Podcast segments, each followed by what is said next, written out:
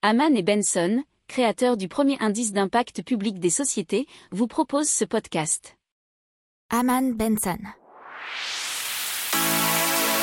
Le journal des stratèges.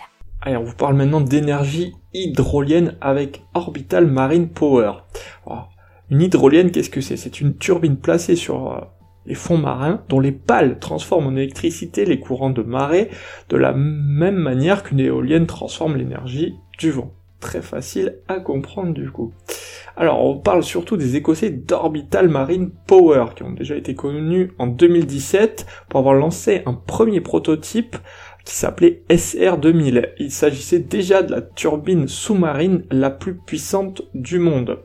Mais maintenant, ils en ont envoyé une nouvelle sur euh, les eaux, enfin plutôt sous les eaux, qui dispose de deux énormes turbines immergées d'un diamètre de 20 mètres disposées au bout de bras articulés de 18 mètres.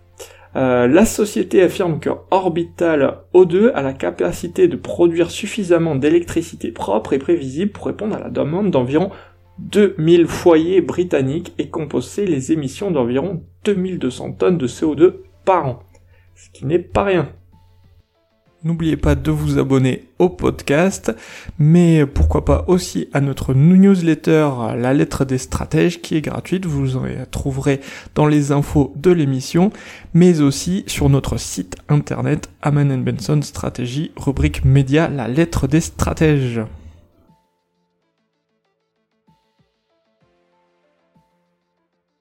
Pour approfondir ces sujets, abonnez-vous à la newsletter de Haman et Benson et écoutez nos autres podcasts que vous retrouverez dans les notes de l'émission ou sur notre site internet.